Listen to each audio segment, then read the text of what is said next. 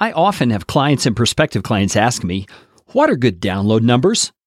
That's what we're going to talk about on this episode of Podcastification.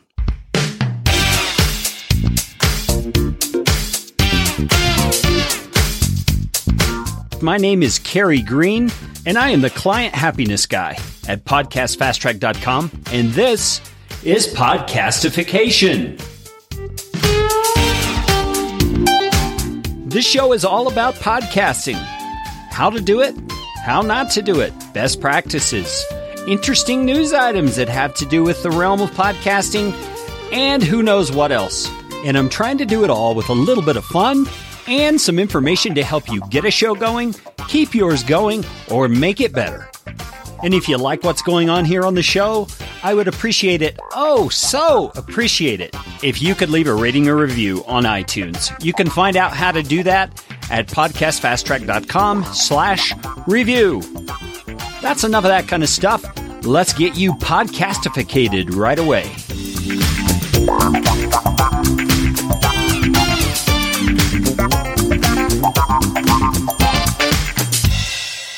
Stats, download numbers.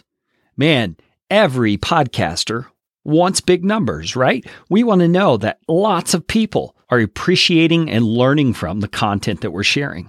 I mean, we hear a story like happened just a few weeks ago where a podcaster has incredible downloads. And what I'm referring to is Dan Carlin. He's got a podcast called Hardcore History, and he got 1 million downloads in 24 hours. Incredible. And while that would be great for your podcast, or mine for that matter of fact, I wouldn't turn them away. There's some facts we need to think through about this in order to truly understand what those big numbers mean.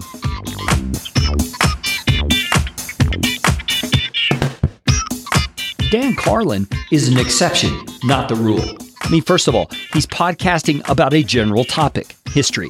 And by general, I mean it's not super specific, like wedding photography or like happy black women entrepreneurs. Yes, that is a real podcast one of my clients does. Another thing about Dan's show is he's been at it a long, long time. His first episode published July of 2006. I mean, think about it. At the time of me recording this episode, that's over 10 years ago. Whoa! As a result, he's built a following over all of that time. It's it's that snowball effect that it gains momentum and picks up speed as it's going and it gets bigger and bigger and bigger. And Dan's also got some money invested in his production and his promotion.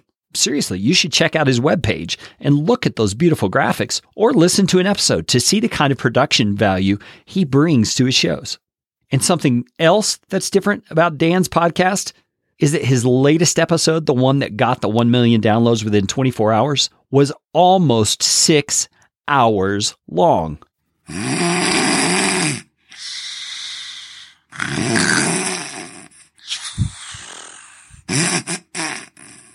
Dan Carlin and Hardcore History are clearly an exception, not the rule. Every other podcast that you hear that has crazy download numbers also has many of those same kinds of characteristics, especially the time based ones. They've either been podcasting for a very long time or they've built up a following through some sort of promotional or, or relational connections that have helped them get the ball rolling faster. That means you should never compare yourself to another podcaster because there are just so many variables about what they are doing and what you are doing that are different. Your situation just simply isn't the same. So, what really is a good number of downloads to expect from your normal niche specific podcast?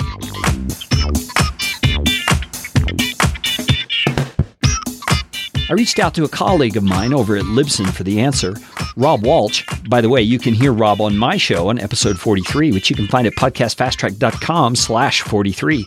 And I asked Rob how many downloads are actually a good number of downloads. And Rob, as he's so prone to do, went to the stats. And he says the median downloads out of all the podcasts that exist are 200 downloads per episode. Now, what is a median value? Well, if you were to put all the download numbers for all the podcasts out there in a list from least to highest, the median is the number in the very middle of the list. the one that's dead center between the high and the low.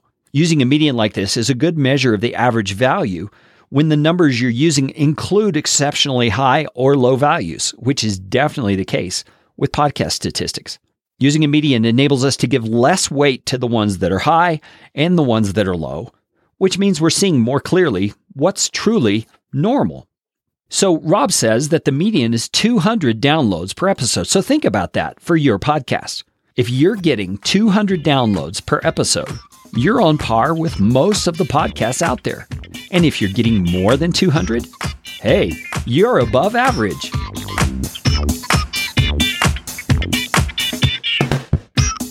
I know, I know.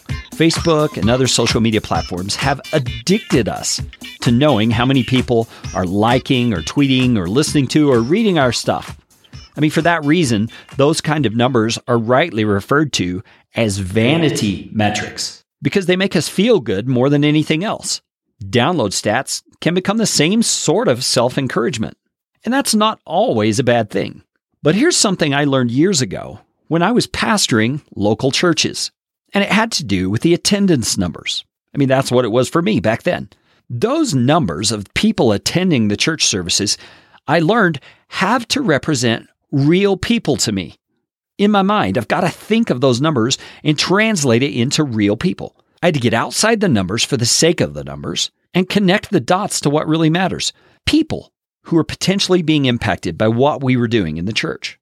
So let's transfer that to downloads, and you can take that same approach. And I think you should take that same approach. Every number is not about a number, it's about a person. That's a person who's coming to you for advice, for your lessons learned, for help with the topics or areas of expertise that you address, for your particular approach to the subject. So, how does that impact the significance of your download numbers? Will you tell me?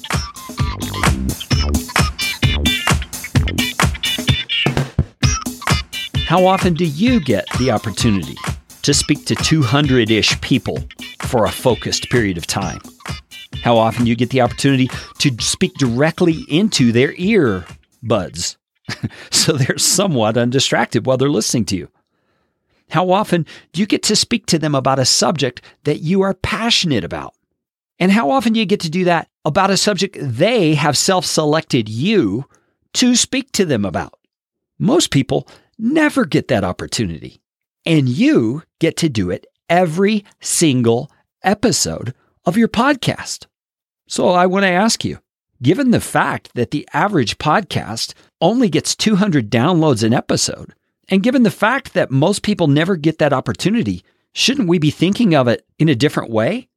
Shouldn't we be careful we're not thinking of only 200 downloads and thinking in terms of, wow, 200 downloads?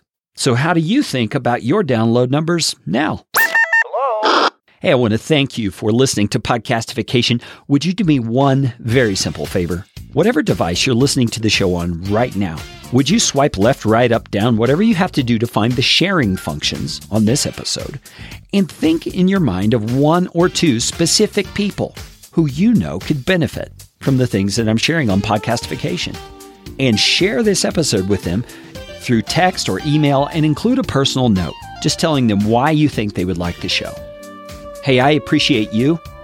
Thanks for listening. Now go out and make it a podcastificating day. This show is brought to you by Podcast Fast Track, where my team provides professional podcasting services without the time suck. Full production, editing, and show notes all in one monthly subscription package. You can find out more at podcastfasttrack.com. Now go out and make it a podcastificating day.